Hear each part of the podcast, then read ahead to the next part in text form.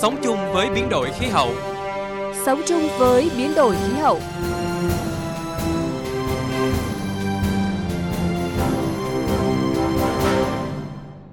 Biên tập viên Lê Thu và Quang Huy xin kính chào quý vị và các bạn. Rất vui được đồng hành cùng quý vị và các bạn trong chương trình Sống chung với biến đổi khí hậu. Chương trình hôm nay sẽ có những nội dung chính sau.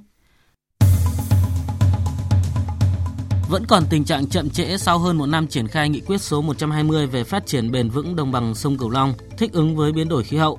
Diễn đàn đồng bằng sông Cửu Long năm 2019 với chủ đề Từ chính sách đến thực hiện. Phần cuối chương trình trong mục kinh nghiệm bốn phương, chúng tôi có bài Thuyền buồm mang thông điệp về khủng hoảng rác thải nhựa. Trước hết chúng tôi chuyển đến quý vị và các bạn một số thông tin đáng chú ý về biến đổi khí hậu. Trong năm 2019 sẽ có hơn 1.300 ngôi nhà an toàn được xây dựng và 1.300 hecta rừng ngập mặn được trồng mới và phục hồi. Đây là công bố của Ban chỉ đạo dự án tăng cường khả năng chống chịu với những tác động của biến đổi khí hậu cho các cộng đồng dễ bị tổn thương ven biển Việt Nam.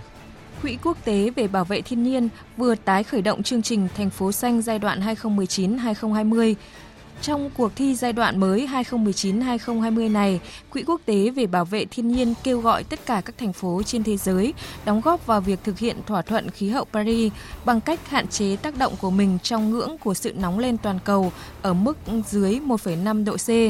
Điều này không chỉ quan trọng đối với các nhà hoạch định chính sách mà còn đối với những công dân quan tâm tới vấn đề này trên toàn cầu. Ủy ban nhân dân tỉnh Quảng Ngãi vừa có văn bản gửi Bộ Kế hoạch và Đầu tư về việc hoàn thiện đề xuất đầu tư dự án phát triển đô thị ven biển miền Trung hướng tới tăng trưởng xanh và ứng phó với biến đổi khí hậu, trình Thủ tướng phê duyệt.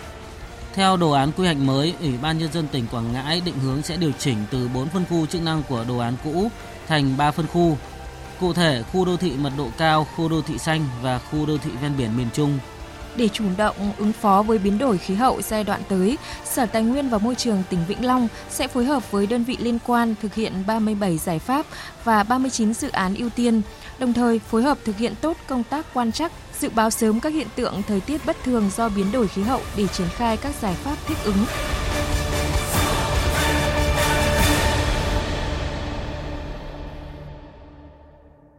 Thưa quý vị và các bạn, ngày 17 tháng 11 năm 2017, Chính phủ đã ban hành nghị quyết số 120 về phát triển bền vững đồng bằng sông Cửu Long, thích ứng với biến đổi khí hậu. Bộ Tài nguyên và Môi trường được giao là cơ quan chủ trì phối hợp với các bộ ngành địa phương liên quan xây dựng dự thảo chương trình hành động tổng thể thực hiện nghị quyết. Nghị quyết này được đánh giá là luồng gió tư duy mới, đưa ra những định hướng lâu dài cho đồng bằng sông Cửu Long. Tuy nhiên, sau hơn một năm triển khai nghị quyết 120, không ít bộ ngành địa phương vẫn còn chưa tích cực triển khai nghị quyết này. Trong khi đây là nhiệm vụ quan trọng để phát triển bền vững vùng đồng bằng sông Cửu Long trước tác động của biến đổi khí hậu. Đây là khẳng định của Thủ tướng Chính phủ Nguyễn Xuân Phúc tại buổi làm việc mới đây với các bộ ngành về việc triển khai nghị quyết 120 của Chính phủ về phát triển bền vững vùng đồng bằng sông Cửu Long thích ứng với biến đổi khí hậu. Phóng viên Đài tiếng nói Việt Nam có bài đề cập. Đồng bằng sông Cửu Long có vị trí đặc biệt quan trọng, không chỉ là nơi sản xuất lúa gạo, trái cây, thủy sản, hải sản lớn nhất, mà còn là một vùng động lực quan trọng, đóng góp vào sự phát triển kinh tế chung của cả nước. Tuy nhiên, khu vực này đang bị tác động nghiêm trọng của biến đổi khí hậu, ảnh hưởng lớn đến sản xuất hàng hóa nông lâm thủy sản cũng như sinh kế của người dân và sự phát triển kinh tế xã hội, môi trường trong vùng. Những hậu quả đã được hiện hữu như hạn hán, xâm nhập mặn, xâm thực bờ biển diễn ra với quy mô lớn và mức độ khốc liệt chưa từng có ở các tỉnh vùng đồng bằng sông Cửu Long.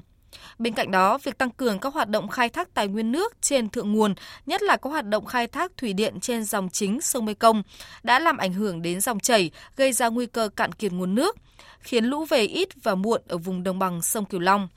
Cùng với đó là cấu tạo địa chất sụt lún khoảng 2 cm một năm do tự nhiên và do khai thác nước ngầm quá mức. Tiến sĩ Nguyễn Văn Tài, Tổng cục trưởng Tổng cục Môi trường cho rằng cái việc khai thác nước ngầm ở cái vùng đồng bằng sông Cửu Long để nuôi trồng thủy sản nó hạ cái mức của cái nền của đất ở vùng đồng bằng sông Cửu Long. Cái thứ ba nữa là cái việc đầu tư công trình thủy điện trên thượng nguồn sông Mekong nó lại giữ nước vào mùa cần nước. Cái thứ tư nữa là cái yếu tố xây dựng công trình giao thông tất cả mọi cái nhiều hơn và nó cản trở quá trình tiêu thoát nước và tất cả mọi cái. Thì thành ra chúng ta không chỉ tính đến cái yếu tố biến đổi khí hậu, mà chúng ta phải tính đến giải quyết những vấn đề chúng ta, cộng thêm cái yếu tố biến đổi khí hậu, từ để giải quyết đúng được vấn đề chúng ta. Theo thống kê, đã có hơn 50% tổng chiều dài bờ biển đồng bằng sông Cửu Long đang bị sạt lở nghiêm trọng, có nơi bị đẩy lùi tới hơn 50 mét. Trung bình mỗi năm khu vực này mất khoảng 500 hecta đất. Tình trạng cạn kiệt dinh dưỡng trong đất, nguồn thủy sản tự nhiên đã khiến sinh kế của người dân bị ảnh hưởng nghiêm trọng. Theo kết quả nghiên cứu của dự án tăng cường năng lực cho cộng đồng nhằm ứng phó với thiên tai tại đồng bằng sông Cửu Long, gần 13% hộ gia đình trong khu vực đồng bằng sông Cửu Long bị mất hoàn toàn hoặc buộc phải bỏ hoang diện tích đất đai, mặt nước sản xuất hoặc giảm hệ số sử dụng đất nông nghiệp. 16,6% số hộ chịu thiệt hại về nhà cửa đất đai. Chi phí để phục hồi, cải tạo lại đất đai phục vụ cho sản xuất nông nghiệp bình quân là 19 triệu 160 nghìn đồng một hộ một năm. Rõ ràng, biến đổi khí hậu và nước biển dâng diễn ra nhanh hơn dự báo, gây ra nhiều hiện tượng thời tiết cực đoan, ảnh hưởng đến sinh kế và đời sống của người dân. Ông Nguyễn Hữu Thiện, chuyên gia nghiên cứu về sinh thái đồng bằng sông Cửu Long cho rằng. Đồng bằng chúng ta đối diện với ba cái thách thức lớn. Đó là thứ nhất là biến đổi khí hậu nó biểu hiện bằng nhiệt độ tăng nắng nóng kéo dài mưa bất thường vân vân và nước biển dân và những sự kiện cực đoan cái thứ hai là có những cái vấn đề phát triển thiếu bền vững trong nội tại ở trong đồng bằng sông Cửu Long. Ví dụ như chúng ta đang bị sụt lún rất nhanh chúng ta đang bị sạt lở rất nhanh bị ô nhiễm. Thứ ba đó là những cái tác động đến từ các cái đập thủy điện ở phía thượng nguồn sông Mekong. Trước những tác động của biến đổi khí hậu, việc định hình chuyển đổi mô hình phát triển đồng bằng sông Cửu Long theo hướng bền vững thích ứng với biến đổi khí hậu có ý nghĩa rất quan trọng. Nhiều ý kiến cho rằng bài toán tổng thể liên ngành, liên vùng cần phải được giải quyết trên cơ sở có một quy hoạch được tích hợp rất nhiều yếu tố và lĩnh vực, cần có tính chất liên ngành. Tuy nhiên, các chính sách được triển khai đang thiên về hướng ứng phó cục bộ, giải quyết cục bộ, chưa xem xét ở góc độ liên ngành liên vùng. Thứ trưởng Bộ Kế hoạch và Đầu tư Lê Quang Mạnh chỉ rõ những yếu kém của vấn đề liên kết vùng đồng bằng sông Cửu Long.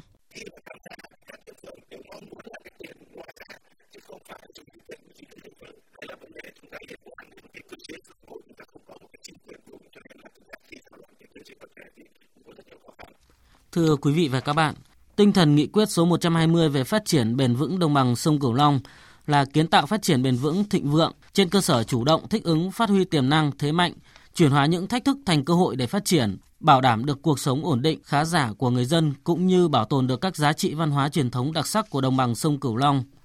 Trong hơn một năm qua đã có nhiều giải pháp được đưa ra để triển khai theo tinh thần này. Phản ánh của phóng viên Đài Tiếng Nói Việt Nam.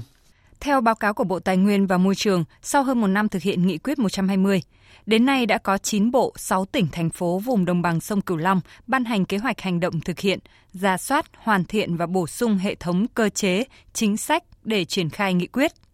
Cùng với đó là hệ thống hóa số liệu dữ liệu liên ngành, tăng cường điều tra cơ bản, trong đó Bộ Tài nguyên và Môi trường đã cập nhật dữ liệu khí tượng, thủy văn, hải văn và bùn cát của vùng, dữ liệu về tài nguyên nước,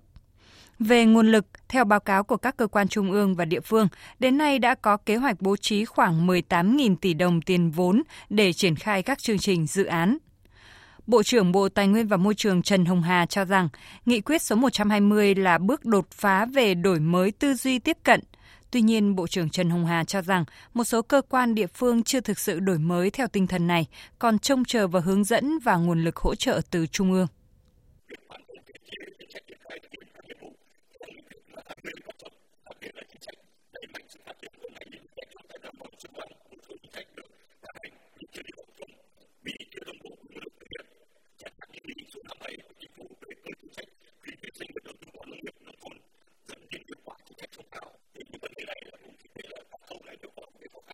Đồng tình với ý kiến này, Bộ trưởng Bộ Nông nghiệp và Phát triển Nông thôn Nguyễn Xuân Cường cho rằng nghị quyết số 120 đã đưa ra định hướng chiến lược phát triển đồng bằng sông Cửu Long theo hướng tiếp cận tổng thể, tích hợp phát triển kinh tế xã hội toàn vùng với tầm nhìn dài hạn, tăng cường hợp tác liên kết phát triển giữa các địa phương trong vùng, có sự điều phối thống nhất, đảm bảo tính liên vùng, liên ngành, có trọng tâm, trọng điểm. Như quan điểm được Thủ tướng nhấn mạnh là đồng bằng sông Cửu Long phải phát triển theo hướng thuận thiên là chính, tôn trọng quy luật tự nhiên, phù hợp với điều kiện thực tế, tránh can thiệp thô bạo và tự nhiên. Nghị quyết số 120 đã thực sự tạo ra bước đột phá về đổi mới tư duy tiếp cận trong phát triển đồng bằng sông Cửu Long. Bộ trưởng Nguyễn Xuân Cường cho biết.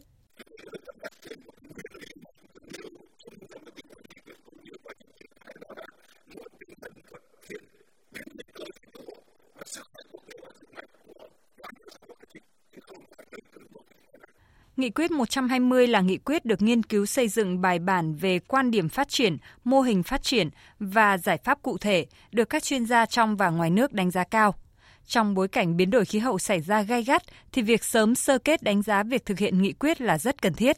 Mặc dù các bộ ngành địa phương có chuyển biến trong tổ chức thực hiện nghị quyết, trong đó có các đề án tái cơ cấu sản xuất nông nghiệp và một số lĩnh vực ở vùng đồng bằng sông Cửu Long, nhưng vẫn còn tình trạng thiếu quyết liệt trong triển khai nghị quyết, kể cả tư duy và hành động còn nhiều vấn đề đặt ra, thiếu sự chủ động, vận động nhân dân trong thực hiện nghị quyết. Thủ tướng Chính phủ Nguyễn Xuân Phúc nêu rõ. Tư tưởng xuôi chiều, tư tưởng lãng quên, tư tưởng chấp nhận cái cũ không chịu mới đổi mới tư duy chuyện này chuyện khác là có. Trong khi nhiều bộ trưởng của chúng ta lan xả vào công việc, trong nhiều cái việc liên quan đến đời sống phát triển đồng bằng cửu long. Nên tôi nói cái cái chỉ đạo phát triển, chỉ đạo thực hiện này đấy cũng là hết sức quan trọng đối với cái vùng mà sông nước nhạy cảm, biến đổi khí hậu sâu sắc. Thưa quý vị và các bạn, nhằm đánh giá những kết quả đạt được và đề ra phương hướng giải pháp triển khai thực hiện nghị quyết số 120, Bộ Tài nguyên và Môi trường đã đề xuất tổ chức Diễn đàn Đồng bằng sông Cửu Long năm 2019 từ chính sách đến thực hiện. Theo đó, diễn đàn sẽ được tổ chức muộn nhất là trước ngày 20 tháng 5, trong đó có sự tham dự của các chuyên gia quốc tế, các nước có kinh nghiệm trong ứng phó với biến đổi khí hậu và nước biển dâng. Kinh nghiệm bốn phương kinh nghiệm bốn phương.